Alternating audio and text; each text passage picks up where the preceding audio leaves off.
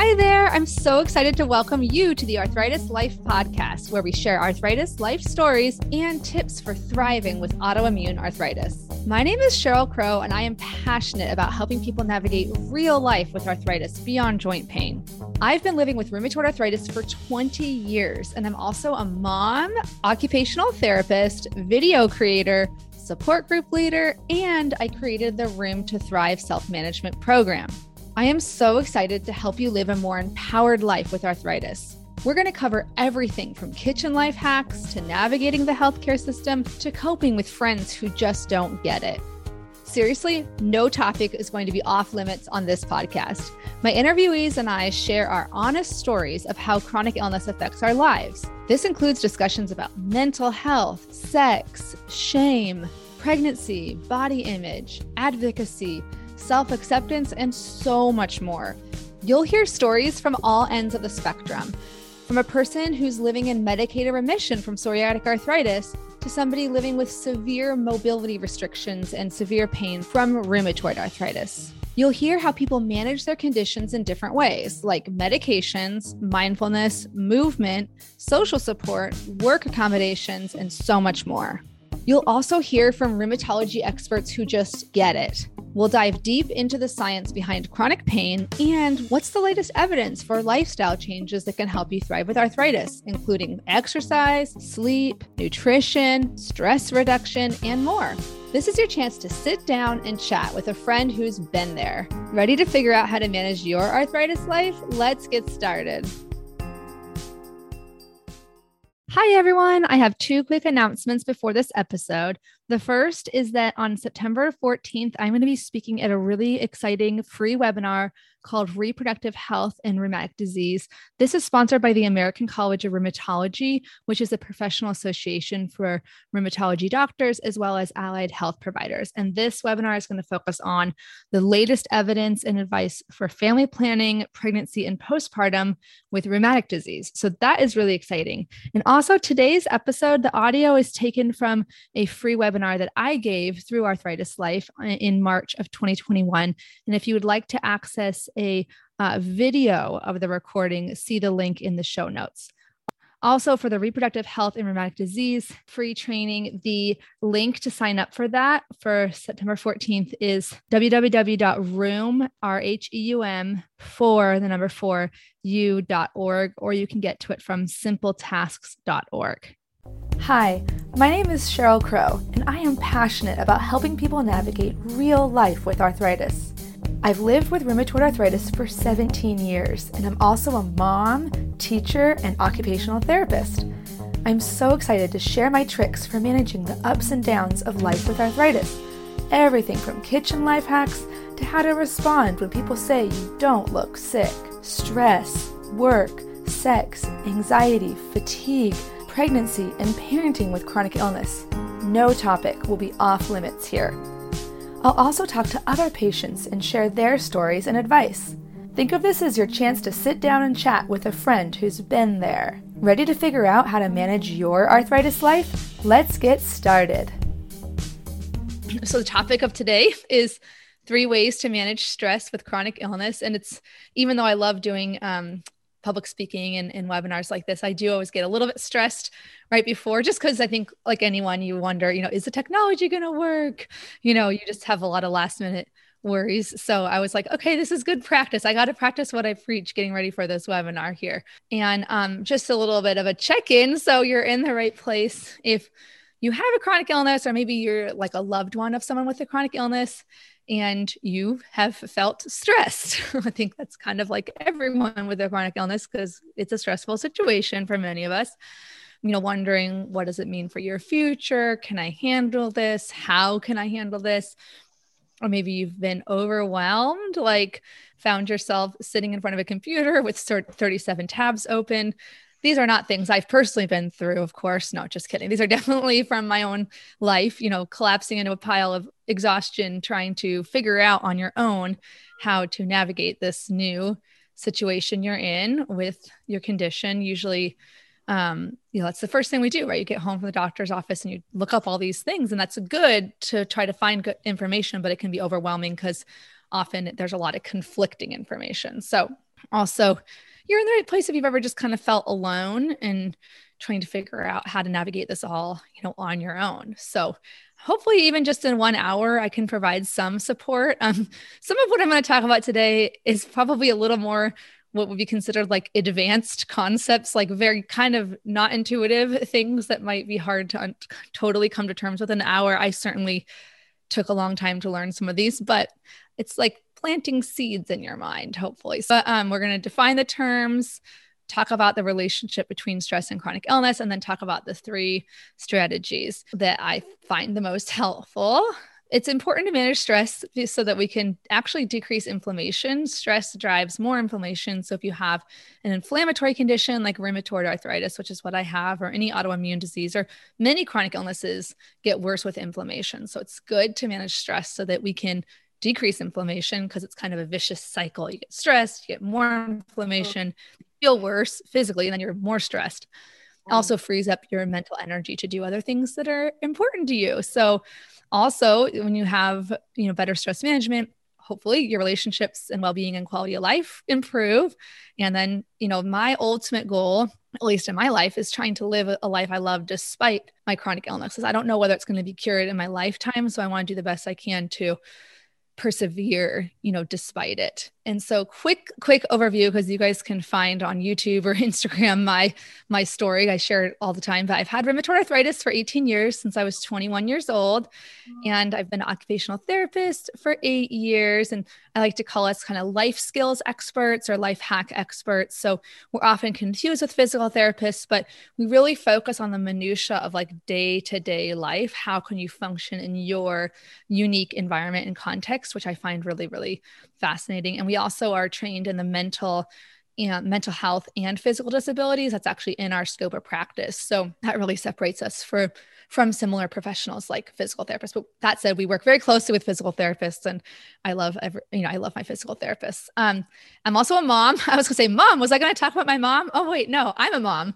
So I have a seven year old child, and that's um, something that people ask me about sometimes. You know, what's it like being a mom with chronic illness? Um, so that's not really what the topic of today, but I'm happy to expand on that if people have questions. And then I, again, as I mentioned earlier, I founded Arthritis Life to kind of fill some gaps I saw in just general patient education opportunities. It just seemed to be that people were just kind of left on their own. You know, here's this diagnosis, go figure it out. And there are some great nonprofits. You know, I'm a big um, volunteer with the Arthritis Foundation and Creaky Joints, and uh, there's a lot of people that are trying to fill this gap. And I just start wanted to get, you know, make my own little unique stamp on the world. And then I created the Rheumatoid Arthritis Roadmap, which is an online course for people to learn how to navigate life with rheumatoid arthritis. And then I've just debuted Rheum to Thrive, which is an ongoing membership program. Of the roadmap um, is a self-paced course at this point and then the rheum to thrive is like an ongoing monthly membership where we can have access to like continuing education like little trainings like this um, but more customized in a small group to the people's needs. So i'm really excited. Camille is here. She's in the group. Um, so let's move on though because you guys are like okay tell me about stress. So really quickly what is stress? We tend to think kind of like oh stress is only a bad thing but technically, like stress is kind of a neutral thing because it is our response to a perceived threat. And we need to be, respond to threats for our survival, right? So when we feel uh, stress, we it enacts like our fight or flight nervous system. So we get ready to, you know, literally fight the threat. And our brain kind of thinks of it as like a tiger or a mastodon or whatever from our survival um, instinct. So um, so that's good if we have a real threat. In the short term, it helps us adapt. But at the long term, if you have chronic stress and it's actually from kind of um, additional mental worries you have that are not actually from a true threat to your survival, chronic stress is bad for our health, you know, particularly the immune system. And if knowing that feels more stressful to you, I'm sorry, it is a kind of a conundrum. You're like, you have to confront the fact that stress is not good for you. And then you're like okay but now i'm stressed about my stress but it's okay. It's a cycle we all go through. You know your mind is an alarm. It's keep trying to keep you safe. Your brain is is wired towards paying more attention to negative things because those are the things that are most likely to threaten your survival. You know and again if it's a tiger you want your brain to warn you. You don't want your brain to be like I am at peace and at one with the universe. When there's like a tiger about to, you know, attack you, you do need that alarm system to get you stressed and moving. But um, the the downside is if we are chronically in that nervous system, uh, then well, we have one nervous system. If we're chronically in that mm. fight or flight, it is again not good for our body. So we also have this separate part of the nervous system, the rest and digest parasympathetic nervous system, that helps us to literally get ready to. It's the opposite of fight or flight. Get ready to rest and digest your food. And so yeah, our brains just can't sustain fight or flight all the time. So things like mindfulness and relaxation strategies can help us enact that rest and digest. Yeah. So now if there's more awareness that there's fight, flight, freeze, and fawn. So that's true. The freeze is definitely one that I felt with with overwhelm. You're kind of like, uh, there's all these things I need to do, and I'm stressed, but I'm like, I am frozen. I can't do anything. So this is definitely just a very brief like overview. there's a lot more to it. Um, but before we move on to the techniques, I also wanted to differentiate pain from suffering. It's interesting, like that, you know, many people, in at least in the um, the world that I inhabit with occupational therapists, separate phys- physical sensation of pain from suffering. So suffering is kind of like our mental response to the pain and pain is the physical sensation. So like if my shoulder's sore that's the pain but the suffering is from all my thoughts around that. Like does this mean my medications aren't working? I can't handle it. I'm so disappointed. What am i going to do? So i think it's helpful to separate pain from suffering and just know that you know if you're struggling you're not alone. You know this is just for arthritis but these are similar statistics across chronic illnesses you know, 66% of people with arthritis felt anxious in the last seven days. 32% have a history of depression. Those are higher than, than an average population. 19% have frequent mental distress. 92% say that pain interferes with their day to day activities. And people who have depression or anxiety have poor outcomes. Now, chicken or egg, right? Of, you know, if you're having poor outcomes, you probably will be stressed or anxious about that or depressed about that. So I don't know where the causality lays in that, but or lies in that. But just know that these are statistics that I put here at the bottom. And if you want a copy of this, you can email me info at myarthritislife.net and I'm happy to give you a copy so you can have it. I don't need to probably explain too much examples because you're my, many of you are living this right now but some just some of the ones that that stood out to me when talking to people over the last few years you know grieving the life i thought i would have staying organized with providers feeling guilty about your medications and um you know feeling like isolated from others in your life they may or you know sometimes it feels like people don't understand but it can also feel like people misunderstand and that's also stressful right? You're like well you tried to understand but you actually didn't understand correctly and, and you're thinking that this is actually less serious than it actually is you know paying attention to your own needs and balancing your needs with the needs of the loved ones in your life. And this one really resonated with me. I feel like I could have written this one. It, it kind of can threaten your identity, right? Because it's like you go from I'm a person who takes care of others or I'm the high energy person to now I'm fatigued, you know? And yeah, Camille says, yeah, my body hurts too. People say, like, oh, yeah, I hurt my leg the other day. And it's like, this is not the same. So, um, you know, I, for me, the biggest ones are like the unknowns, like what's going to happen, especially when I became of like childbearing age and I wanted to have a baby. And it was like, uh, like, am I going to be able to do this? Before I say anything else about how I've learned how to manage my stress, um, please know that I have gone to therapy with a psychologist and a psychiatrist. And so I'm a huge proponent of therapy. There's no shame in getting one on one individualized therapy. That is like super, super helpful. And I wish that I had not waited so long. So um, that's my little spiel. I remember yeah, normalized therapy. Last time someone said, stop talking about therapy so much after the webinar. And I was like, well, I need to help normalize this so others don't do. I kept thinking, oh, it's not that bad. It's not that bad. And even my even when I went to therapy, I was like, it's not that bad. And I remember that one of the most powerful points of therapy was when my therapist said, You've been through a lot. And I was like, oh, well, she's a professional and she thinks I've been through a lot. So I guess officially I have been through a lot, but I kept minimizing it to myself. So yeah, it's very validating. So, okay, here are just some tools. Again, I wish that you know, we had like nine hours to go through everything. I could tell you everything I learned in therapy. No, the thing about therapy is it's individualized to you. So the therapy that worked for me may not work for you. So here I have lots of acronyms here today So ANTS in stands for those of you who've been through cognitive behavior therapy might have heard of ANTS. They're automatic negative thoughts. And I made this little chart that I find helpful. I showed it to one of my friends and she was like, that's a lot. That's a big chart. so, um, when I'm stressed about something, this is what I do. I look, think to myself, is this a thinking problem in the sense like, is this arising? Is it possible that I'm thinking about this in a way that could be changed? Like, could I alter how I think about it and that would make the problem better? Um, so, the ants, catching ants, automatic negative thoughts, is a thinking problem. It's when my thoughts are too negative, And so I need to change how I think about them. And so that's what we're going to talk about now. Whereas the other two strategies are going to be about when it's not a thinking problem, when it's like no, I'm accurately thinking about this situation and it's really stressful. So, again, cognitive behavior therapy, also known as CBT, is very evidence based for anxiety and depression. And um, I'm not I'm not giving you therapy today. I'm just explaining what I've learned a little bit from it. As an I also have done training in this as an occupational therapist too. So it just teaches you how your thoughts and your behavior and your feelings slash emotions influence each other.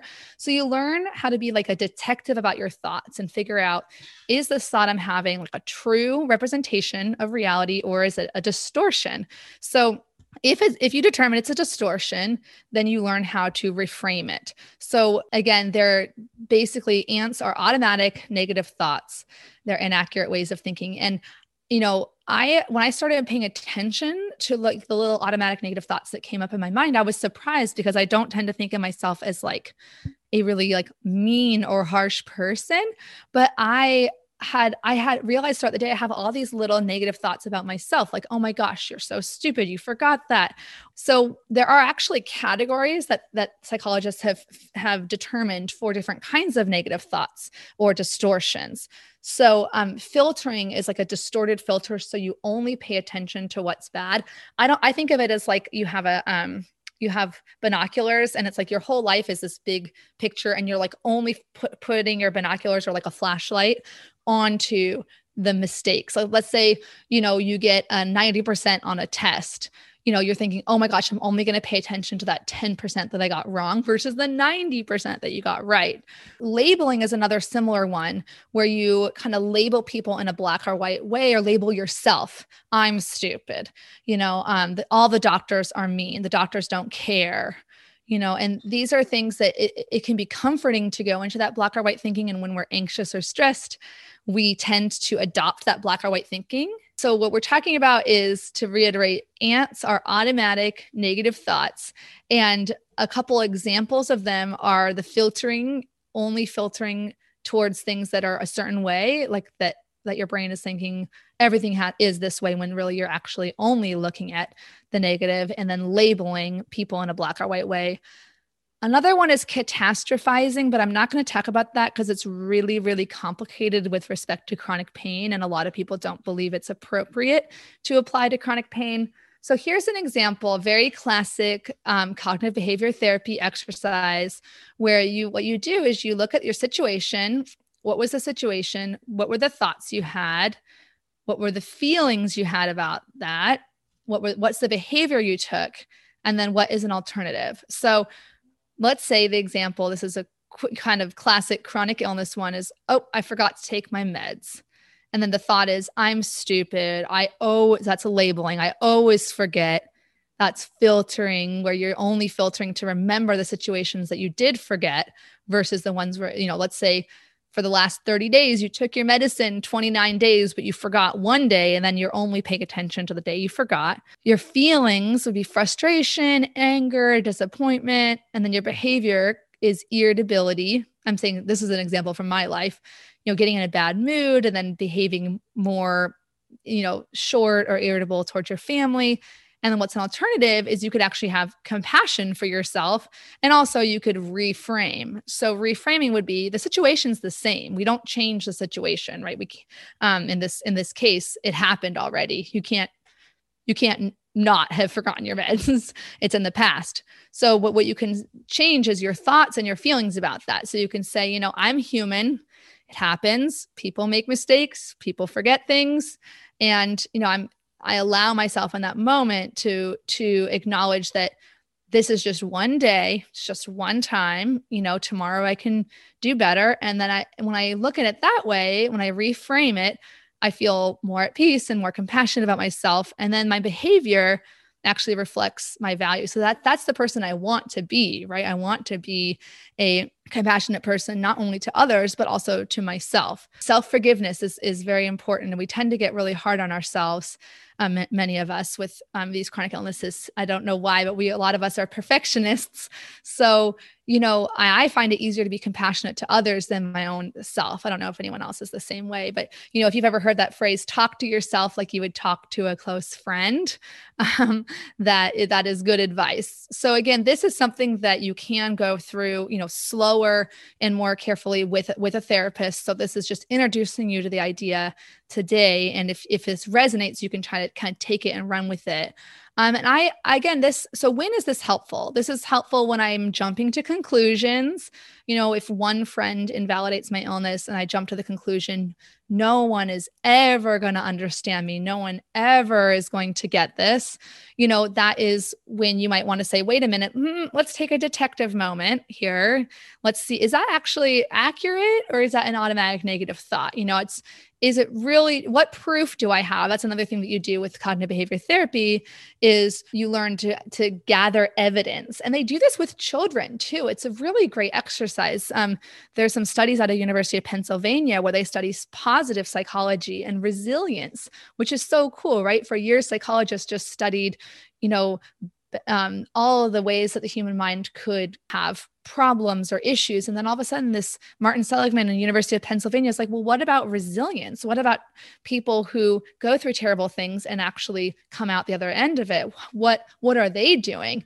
And they found out that there's this thing called explanatory style, which I didn't even put in here. Now I'm adding even more, which is do you tend to think of positive things as permanent and pervasive, or do you tend to think of negative things as permanent and pervasive? And people with an uh, optimistic explanatory style are the, are the ones that are least likely to get depressed. And they're the ones that think if it's a mistake, oh, it's just temporary, just one time.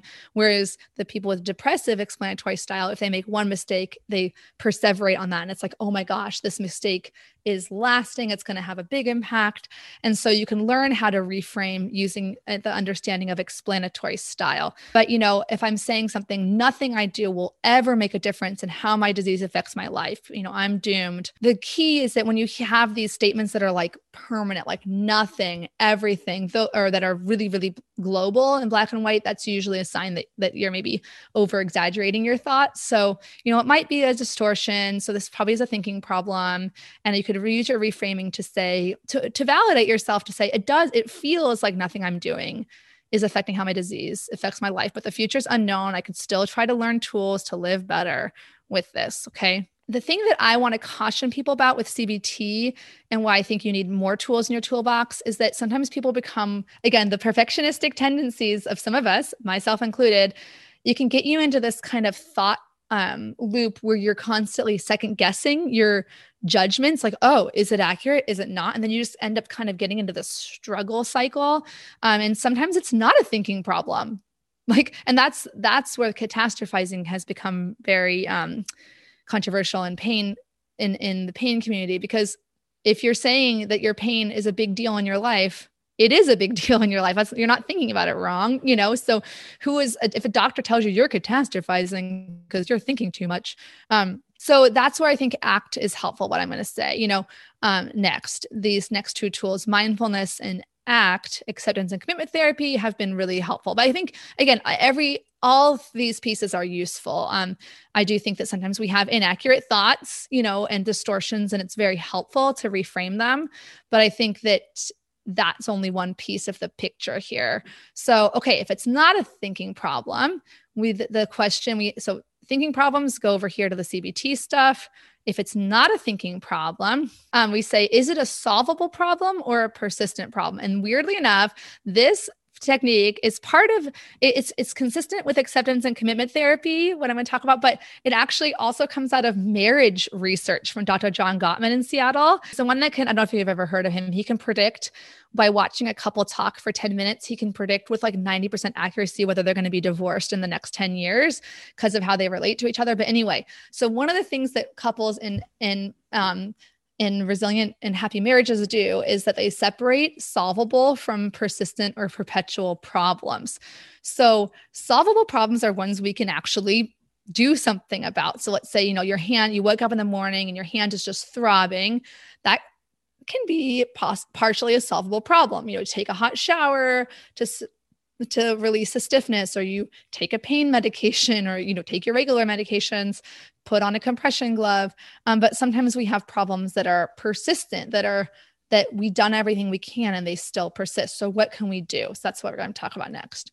So mindfulness. Okay mindfulness was hard for me to learn but it is about keeping your attention in the present moment without judging it and you know learning to be where you are without trying to change. And so, why is this so hard? If the very basic answer is that this can be hard if the present moment is uncomfortable. Why would you want to connect deeply with the present moment? Right. I don't know if any else of you have been like, why would I want to be present right now? I don't like the present moment. I want to change it and fix it. And I think, again, it's because pain is telling us to find a solution. I know when my therapist first started telling me this, I'm like, eh, that's like for able bodied people. That is not for people who are living in pain. However, the fact is it, this is this can be very helpful if you have already done everything in your control what can you do now um, it actually can help us basically accept that sometimes this is the moment that we have and it relieves some of the some of the pressure we can put on ourselves to fix an unsolvable problem. So, okay, so there's two choices to where you can put your energy in general. So, if you have a problem, you have let's say it's pain, you have, you have two choices, right? You can you can try to make the problem go away or you can work around it and try to function despite the problem. Now, I think in most of our daily lives, we're doing a mixture of both, right? You're not like, it's not a black or white. Again, like earlier, we don't need to be totally black or white. But, you know, when we have pain, we try we have methods to reduce it the best we can and we can attempt to cure it or heal it or like make it go away um, but again the the thing is that those are what our brains usually are like a bias towards looking at but at a certain point for some of us and it's kind of like it's like kind of an elephant in the room but at a certain point there is nothing more that can be done. And so what's available then what can we do then we can still do something we can work around it using like life hacks for pain or um, activity pacing for fatigue to work around it and function despite it. So, what can I still do now despite my condition? That can be actually an empowering thing long term because it means that you can still do something even if you can't make the pain go away okay? So if the problem is not pain itself but the stress that we're having around how our illness affects our life I like connecting to the present moment because it, it's a little bit of a workaround because it's saying, well, my stress is all about the future. Because my and that's that's because a lot of that uncertainty all of you who said uncertainty uncertainty is really about the future. It's like i don't have certainty of what's going to happen. Is this next medication going to work? And i have that stress myself personally. I'm on my third biologic and i don't know the next one eh, one is going to work. The first one worked great the second one worked great until it didn't and then the third uh, also the first one worked great till it didn't. The third one works okay and then it's eventually not going to work like most of them. So in my lifetime i mean the statistically it most likely won't work. So it's i think the part one is being present with that thought and validating it in my mind and saying that is that's a thought. Like that is is that something though that i need to rush and stress to fix it right now or can i actually learn how to tolerate that thought? Because it's probably it's not solvable. It's not a solvable problem because the future is unknown. So it also reduces the stress again because it says okay well i'm not trying to i'm not trying to go into this like cycle of solving an unsolvable problem. So again stress you know and anxiety make us seek control because we get this illusion that if we just can get control we can get out of the we can solve the problem but mindfulness is like what is actually going on right now and what is possible right now. Another thing that I'm not even talking about, but that's a big major part of mindfulness practice for a lot of people with chronic illness is um, not just focusing on the present like cognitively but just taking a moment to like center yourself and taking a deep slow breath that can be really effective in helping like calm your nervous system get it into that rest and digest mode so you're out of that kind of fight or flight. Because again unfortunately it just might not be a solvable problem. So there the fight or flights it's like you're not useful here. Someone else made a star wars reference. Okay so that's partially helpful right? At least for me it is. But sometimes just the mindfulness is not enough when i'm really really struggling. So this is saying okay it's a solvable persistent it's a sol- it's a persistent problem. And then you you know you try to use your your tools and you're still stressed. Okay now we need to do our coping with ACT, which is acceptance and commitment therapy. So ACT has been really, really helpful. Those of you who listen to my podcast are like, oh my gosh, is she ever going to stop talking about ACT? It stands for acceptance and commitment therapy. So it's accepting your thoughts and feelings and like and your present state exactly as it is. Then not just sitting there and being like, I accept it. Okay, like what do I do now? you accept it, then you connect with your values and then you take effective action. Okay. So I'm going to let Russ Harris here say it himself, or well, I'll say it in his words. First, you make room for your feelings, allow them to be exactly as they are. Then you ask, What can I do right now that is truly meaningful or important? And this is different from asking, How can I feel better? Once you've identified an activity you truly value, you go ahead and take action. I think this is the kind of, it's like a it's a very it's a pivot from how we tend to think about it right? Because those of us who live in a culture like the united states that's constantly like be happy be happy do you know all you need to do is do this and you're going to be happy.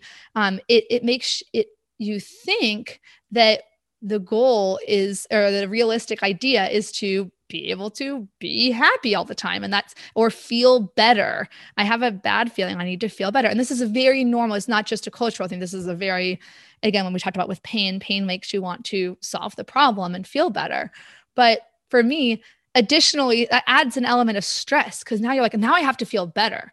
I have to feel better before i can live a good life. And what act has taught me is that I can still live a good life while feeling physically not great. And that's actually, to me, that's actually more empowering. Now, again, if I had the solution that that would like cure everyone's illness, if all we had to do was like do a certain diet or do a certain supplement, I would choose that, right? Like I would choose to eliminate my rheumatoid arthritis if I could, but that's not possible for everyone right now. Some people do believe that they have that solution and it's like more power to you. And if you find one that works for you, that's amazing. Do that. But for, for some of us, we've done everything we can. And what can we do now? We still have some control. We actually still have some power to take action. So that's what I'm going to hopefully, it's very hard to explain this in like 20 minutes. But um, what happens is earlier we were talking about stressing about stressing, right? So, one of the things I've learned about in ACT is you can't change your feelings, but you can change how you feel about your feelings. If I feel this person's feeling um, anxiety, and then all of a sudden they feel anxiety about anxiety, they feel sad that they're anxious they feel angry and frustrated and guilty. Oh my gosh. And this is a thought I've totally had.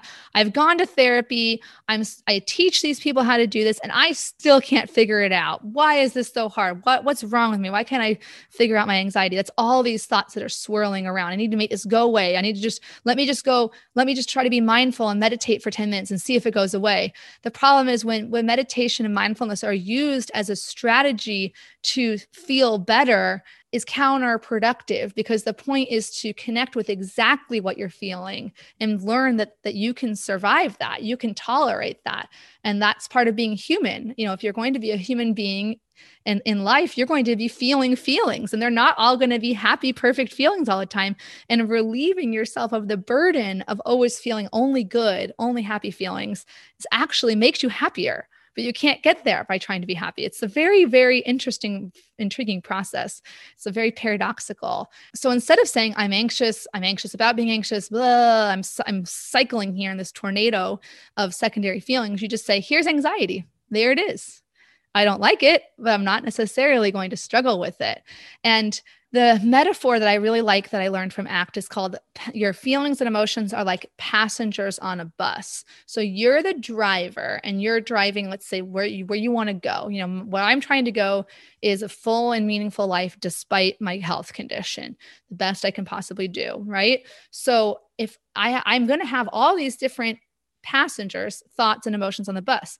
There's the freaking out one that's like you can't do this. You're going too fast. Pull over. We need to take a break.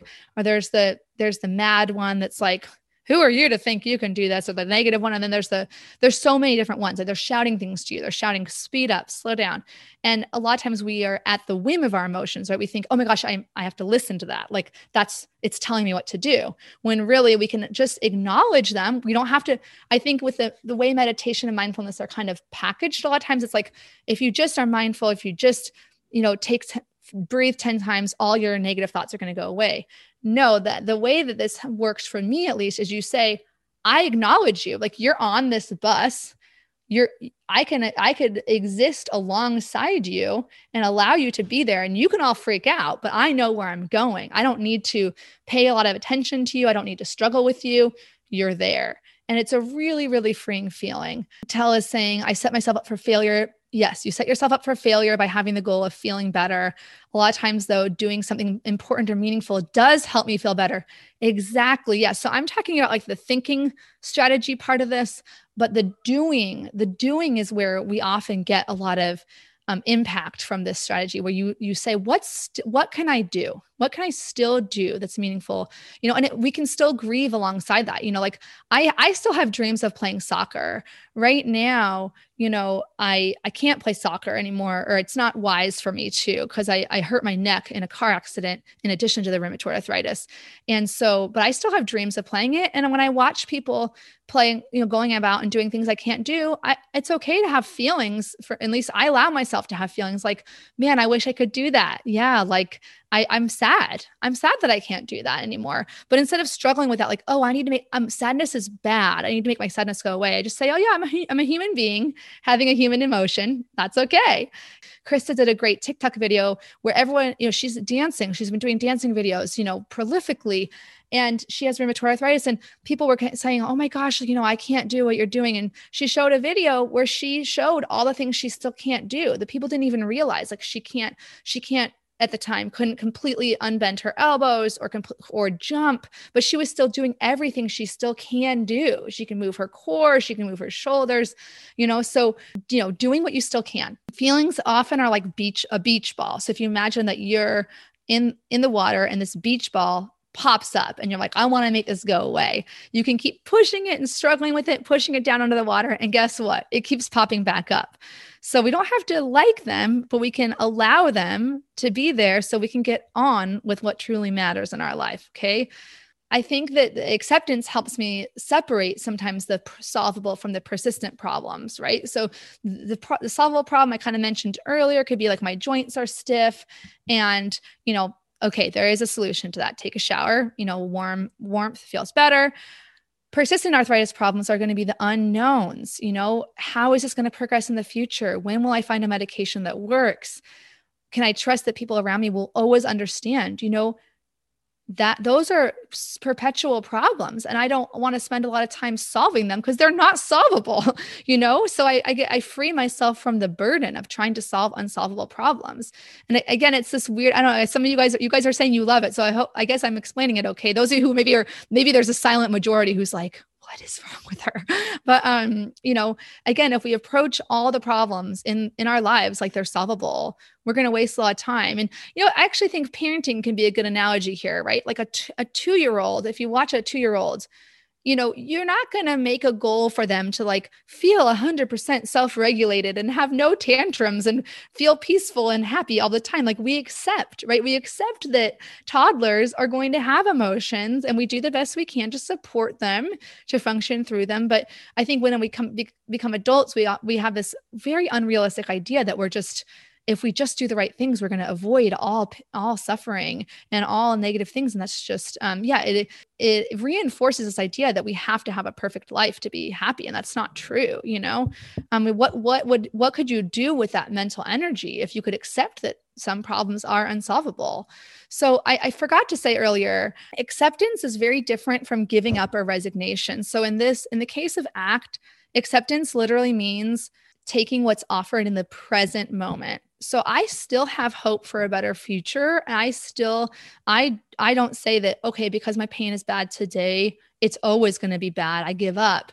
It just means that you are able to connect with and function during the present. Okay. So here's a couple more uncertainty. I mean, you all had, you all already gave some good examples, you know, but, you know, what are your limits for the week? How do you gauge your own pain and fatigue levels? Um, worrying about what you're going to be able to do in the future. Now, with this pain and fatigue levels, there is some work you can do about like symptom tracking and figuring out your own patterns. So again, it's it's a there's a balancing act between that solving parts of the problem and then accepting the problem. Because I can say from my own experience, you know, I have a huge amount of tools in my toolbox for pain and fatigue, but sometimes I joke like a butterfly flapped its wings in Africa and all of a sudden I'm having like a huge fatigue day. Like we don't always know. We can learn as much as we can. Like my old soccer coach used to say, control the controllable, right? We can control our actions on the soccer field or football field. We can't control what the referee is going to say, what they're going to do. And I always find it funny watching soccer, football. Um, you know, when people are like arguing with referee, when has that ever worked? You know, so when you're trying to invalidate your own emotions, it's kind of like you're trying to argue with the referee. It's just not going to work. So, you know, being able to plan for the future, having uncertainty. This is a huge one. Which route to take, especially when you're first diagnosed? Should I do AIP, autoimmune protocol? Should I do this? Should I do that? Everyone's telling me different things. I'm supposed to go vegan. No, you're supposed to go keto and eat a bunch of meat but also plants. But then other people are like, no, you need to do Mediterranean. And you're like, ah, this is so overwhelming.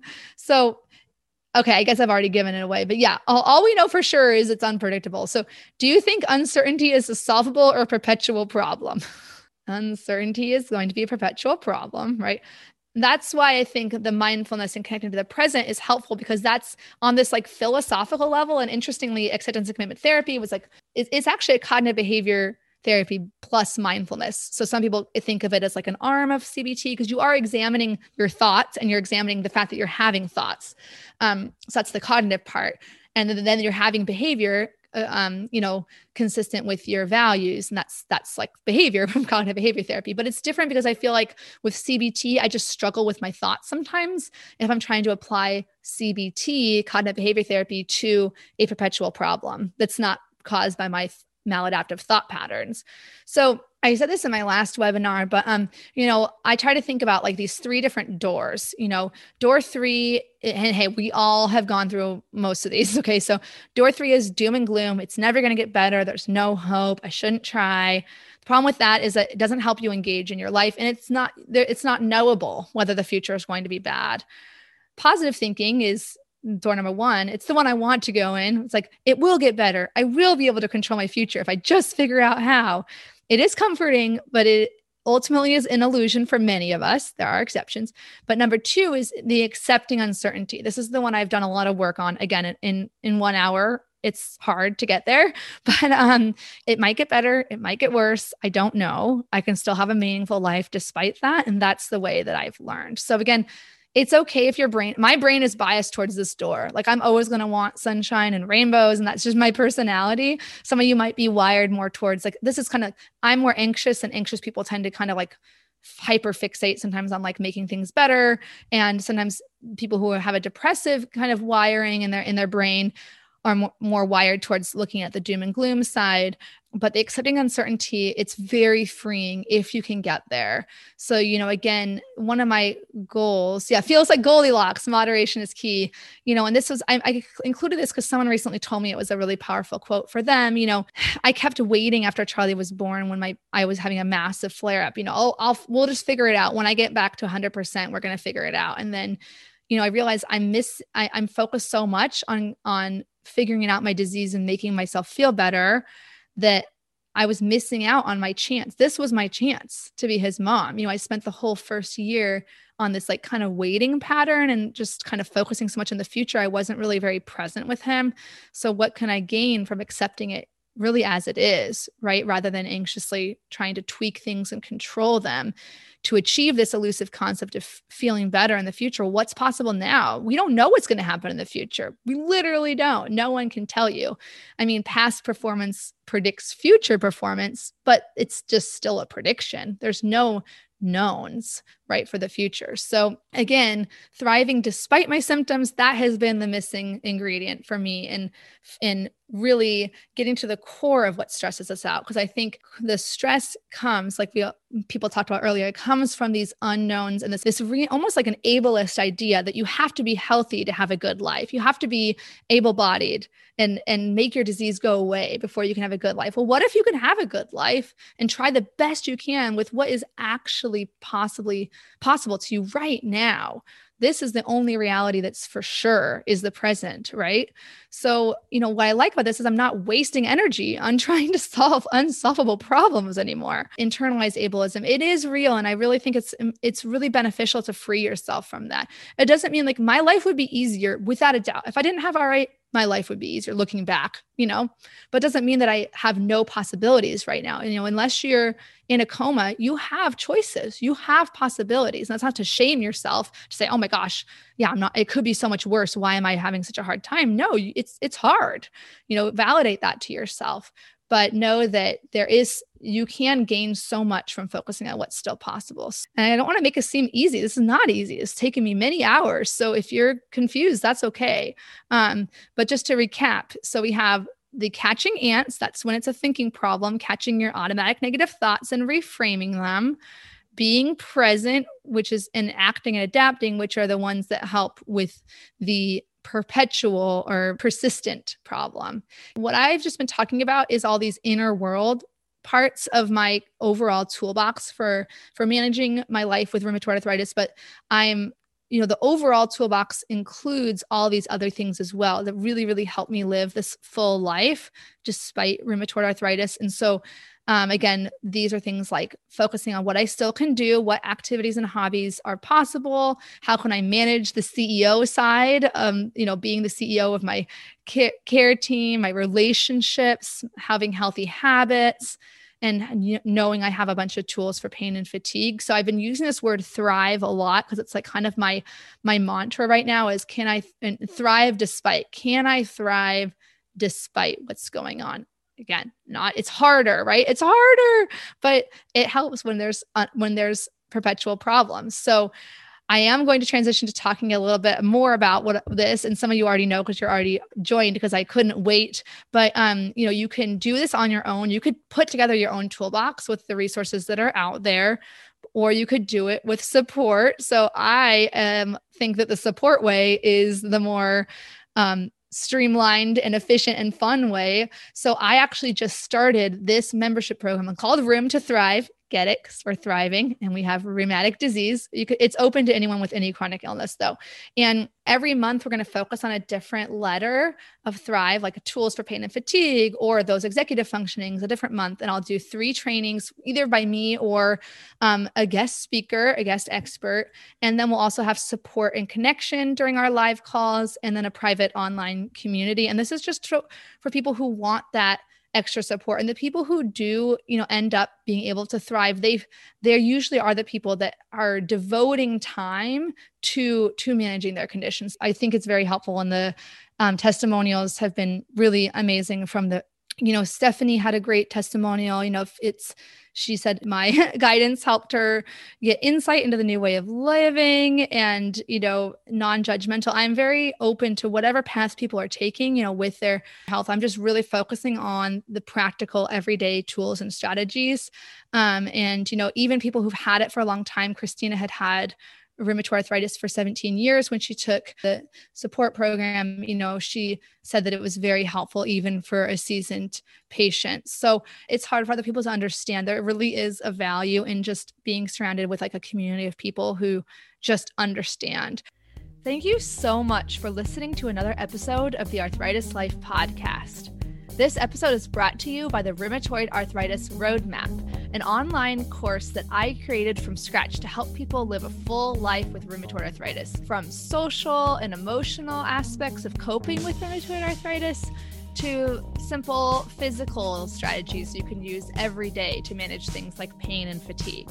You can find out more on my website, myarthritislife.net, where I also have lots of free educational resources, videos, and more.